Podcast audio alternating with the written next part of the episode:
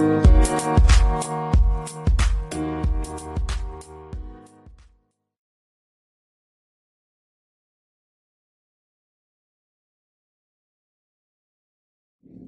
உறவுகளுக்கு இனிய வணக்கங்கள்.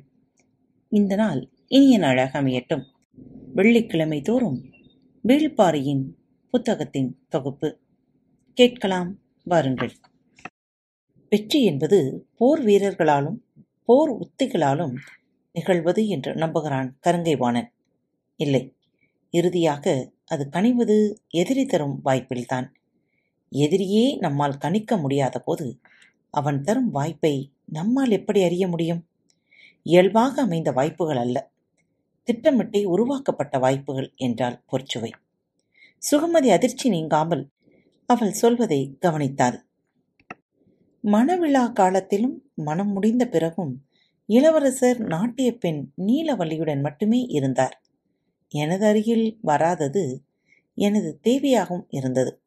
எனவே அந்த நாள்களை எனது விருப்ப நாட்களாக அமைத்துக் கொண்டேன். நான் நானாக இருப்பதால் கிடைக்கும் இன்பம் பறிக்கப்படாமல் இருந்ததால் மகிழ்ச்சிதானே? அந்த மகிழ்ச்சி எல்லையின்றி நீடித்தது. ஆனாலும் உள்ளுக்குள் ஒரு ஐயம் உருவாகியபடியே இருந்தது. எல்லாவற்றுக்கும் விதி செய்துள்ள இந்த பேரரசில் இதற்கு மட்டும் விதியின்றி இருக்காதே. விதியை மீறி செயல்பட வாய்ப்பில்லையே என தோன்றியது. சிறிது சிறிதாக விசாரித்தேன். அரண்மனை போல உண்மைகள் எளிதில் ஒழுகுமிடம் வேறுண்டா என்ன? முழு உண்மையும் வெளிப்பட்டது. பொற்சுவையை என்ன சொல்ல வருகிறாள் என்பதை திகைப்போடு கவனித்தாள் சுகமதி. இளவரசனுக்கு மனைவி மீது காதல் கூடாது. அந்த நாணத்தக்க நடத்தை காதல் மரியாதையை உருவாக்கும் மரியாதையை பணிவை உருவாக்கும் மனைவியிடம் பணிவது போல் இழிச்செயல் இன்னொன்றில்லை.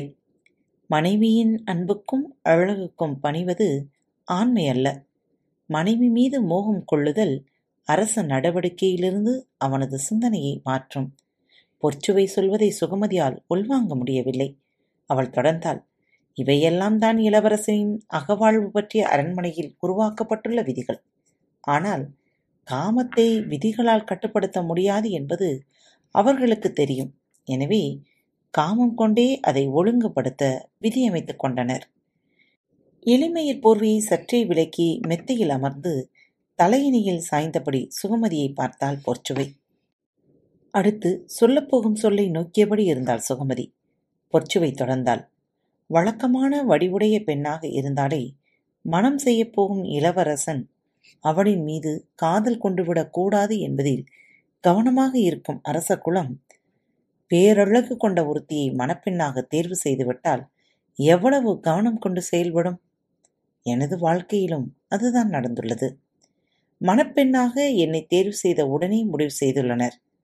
இவ்வளவு அறிவும் அழகும் படைத்த ஒருத்தியிடம் இளவரசன் எக்காரணம் கொண்டும் மயங்கிவிடக்கூடாது என்று. எனவே என்னை விட அழகு வாய்ந்த ஒருத்தியை தேடத் தொடங்கியுள்ளனர்.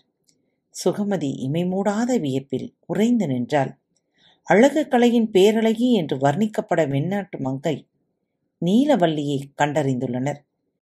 மணவிழாவுக்கு மூன்று நாட்களுக்கு முன்பு பெருவிருந்தின் நடன அரங்கில் இளவரசரின் முன் அவளது அரங்கேற்றம் நிகழ்ந்துள்ளது. கலையின் உச்ச சுழற்சியில் காமத்தின் கனியை புதிய விற்பனுக்கு பரிமாறியுள்ளாள் நீலவள்ளி. திருமணத்திற்கு முன் விருந்தினரோடு நாட்டியம் காண அரசியார் என்னை அழைத்ததாக நீ வந்து சொன்னையல்லவா? அதை இயல்பான நிகழ்வாக நாம் நினைத்தோம். அது இயல்பாக நடந்ததன்று.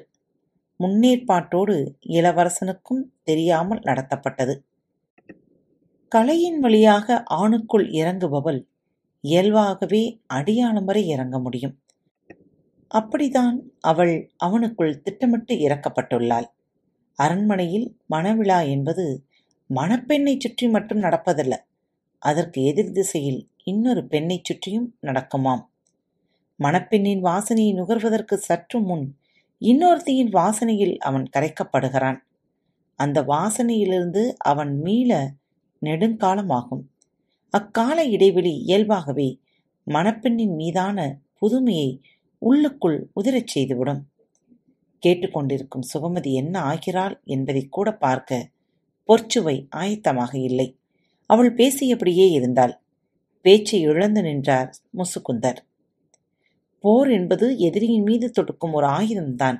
அதுபோல வலிமையுடைய வேறு பல ஆயுதங்களும் இருக்கின்றன.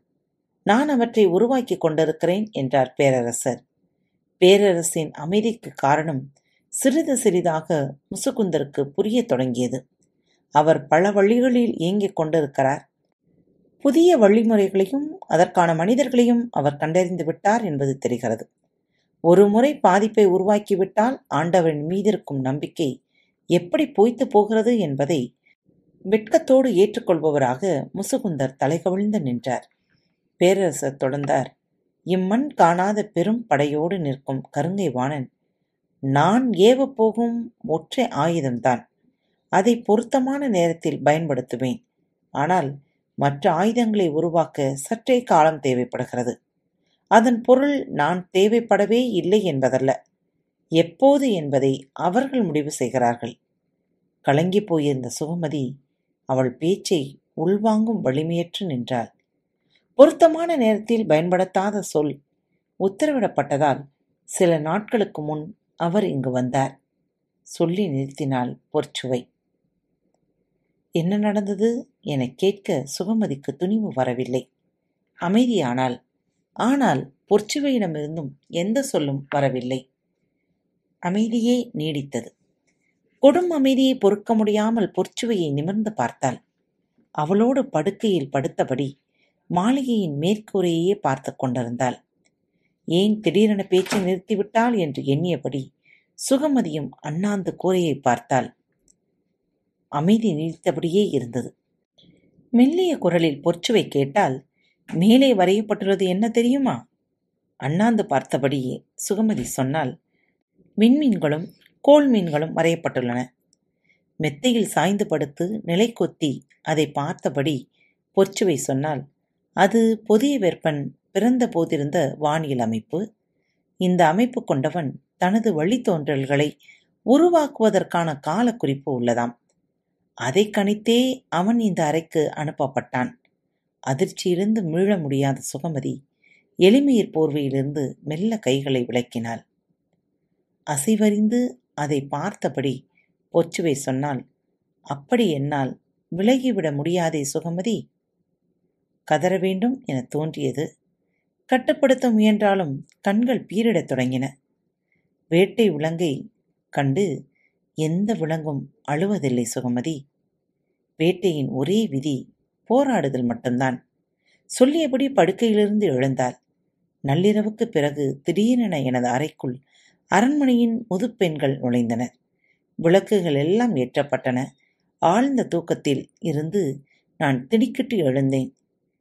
விளக்கொளியில் கண்கள் கூசின. எனது உடலை அவர்கள் சடங்கு பொருளாக்கினர். முதலில் என்ன நடக்கிறது என்பதை என்னால் புரிந்து கொள்ள முடியவில்லை. சிறிது நேரத்தில் புரிந்து கொண்டேன். முற்றிய தேரலின் கடிமணம் காற்றில் மிதந்து வந்தபோது அவர்கள் எல்லோரும் அறையை விட்டு வெளியேறினர். எனது உடலை இவர்கள் என்ன செய்து வைத்திருக்கிறார்கள் என்பதை குனிந்து இங்கும் அங்குமாக பார்த்து கொண்டிருக்கும் போது மூச்சு காற்று எனது முகத்தில் பட்டது. பேரரசர் சொல்லும் ஒவ்வொரு சொல்லும் அடுத்தடுத்து வந்து முகத்தில் அரைந்து கொண்டிருந்தது. இதுவரை கருங்கைவாணன் நடத்திய அனைத்து போர்களிலும் பாண்டிய நாடு வெற்றி பெற்றது என்பது உண்மை. ஆனால் அவை அனைத்தும் படையின் வலிமையால் அடையப்பெற்ற வெற்றியே. தளபதியின் வலிமையாலும் தந்திரத்தாலும் அடைந்த வெற்றி என எதுவும் இல்லை. திரையர்களை வெற்றி கொண்டதற்கு திதியனே காரணம். பேரரசர் இதை சொல்வது எதற்காக என முசுகுந்தரால் புரிந்து கொள்ள முடியவில்லை. ஆனால் சொல்லை அத்துடன் நிறுத்திய பேரரசர் எழுந்து முசுகுந்தரை ஒரு பார்வை பார்த்தபடி அவை விட்டு அகன்றார். இந்த சொல்லுக்கு என்ன பொருள்? இந்த பார்வைக்கு என்ன பொருள்? கருங்கைவாணன் போதிய திறமை கொண்டவன் அல்லன் என்று சொல்கிறாரா? அல்லது அவனை மட்டுமே நம்பி படை நடத்த முடியாது என்று சொல்கிறாரா? திதியனின் தந்திரத்தை பாராட்டுகிறாரா? அவர் பயன்படுத்திய இந்த சொற்களின் வழியாக நான் புரிந்து கொள்ள வேண்டியது என்ன? மற்றவர்களுக்கு நான் சொல்ல வேண்டிய செய்தி என்ன? இப்போது தீட்டப்பட்டுள்ள எந்த திட்டமும் குறைந்த அளவு கூட தகுதியான திட்டமில்லை என்பதைத்தான் அவர் சொல்லி செல்கிறாரா?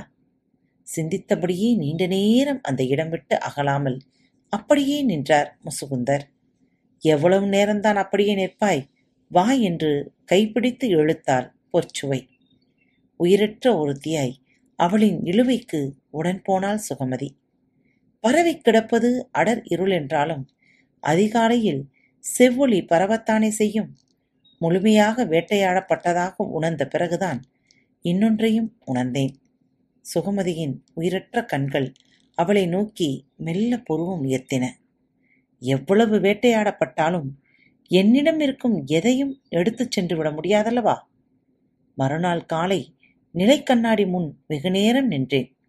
மெல்ல புன்னகைத்து பார்த்தேன். எனது புன்னகை என்னிடம்தான் இருந்தது. நான் எதையும் இழக்கவில்லை என்று உணர்ந்தபோதுதான் என்னை வேட்டையாட முடியாது என்பதையும் உணர்ந்தேன். பேசியபடியே கைபிடித்து இழுத்துக்கொண்டே படிகளில் ஏறினாள். எங்கே அழைத்துச் செல்கிறாள்? என்ற குழப்பத்திலே வந்தாள் சுகமதி மேல்நிலையில் இருக்கும் ஒரு அறைக்குள் நுழைந்ததும் சொன்னால் இதுதான் வேநீர் கால பள்ளியறை. பொச்சுவை சொன்னதும் சட்டென தலை நிமிர்த்தி மேற்கூரையை பார்த்தாள் சுகமதி. அங்கேயும் வானியல் காட்சிகள் வரையப்பட்டிருந்தன. நெற்றியில் வடிந்த வியர்வையை துடைத்தபடி பொற்சுவையை பார்த்தாள். இது நான் பிறந்த வானியல் அமைப்பை குறிக்கும் ஓவியம். மூர்ச்சி கொண்டு நின்றாள் சுகமதி. மெல்லிய சிரிப்போடு சொன்னாள் பொற்சுவை ஒருவேளை இனி எனது வேட்டைக்கான காலமாக இருக்குமோ? பரம்பின் குரல் மீண்டும் ஒலிக்கும். காத்துக்கொண்டே இருங்கள். மீண்டும் சந்திப்போம். அதுவரை உங்களிடமிருந்து விடைபெற்றுக் கொள்வது உங்கள் அன்பு தோழி லீமா.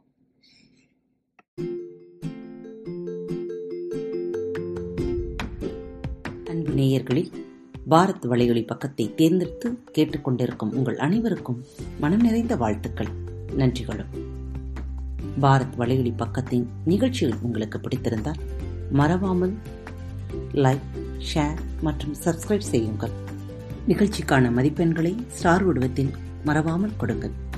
நிகழ்ச்சி பற்றிய கருத்துக்கள் இருப்பின் கீழே குறிப்பிடப்பட்டுள்ள இமெயில் முகவரிக்கு அல்லது உங்களது மெசேஜ் பாக்ஸில் ரெக்கார்ட் செய்தோ தாராளமாக அனுப்புங்கள்.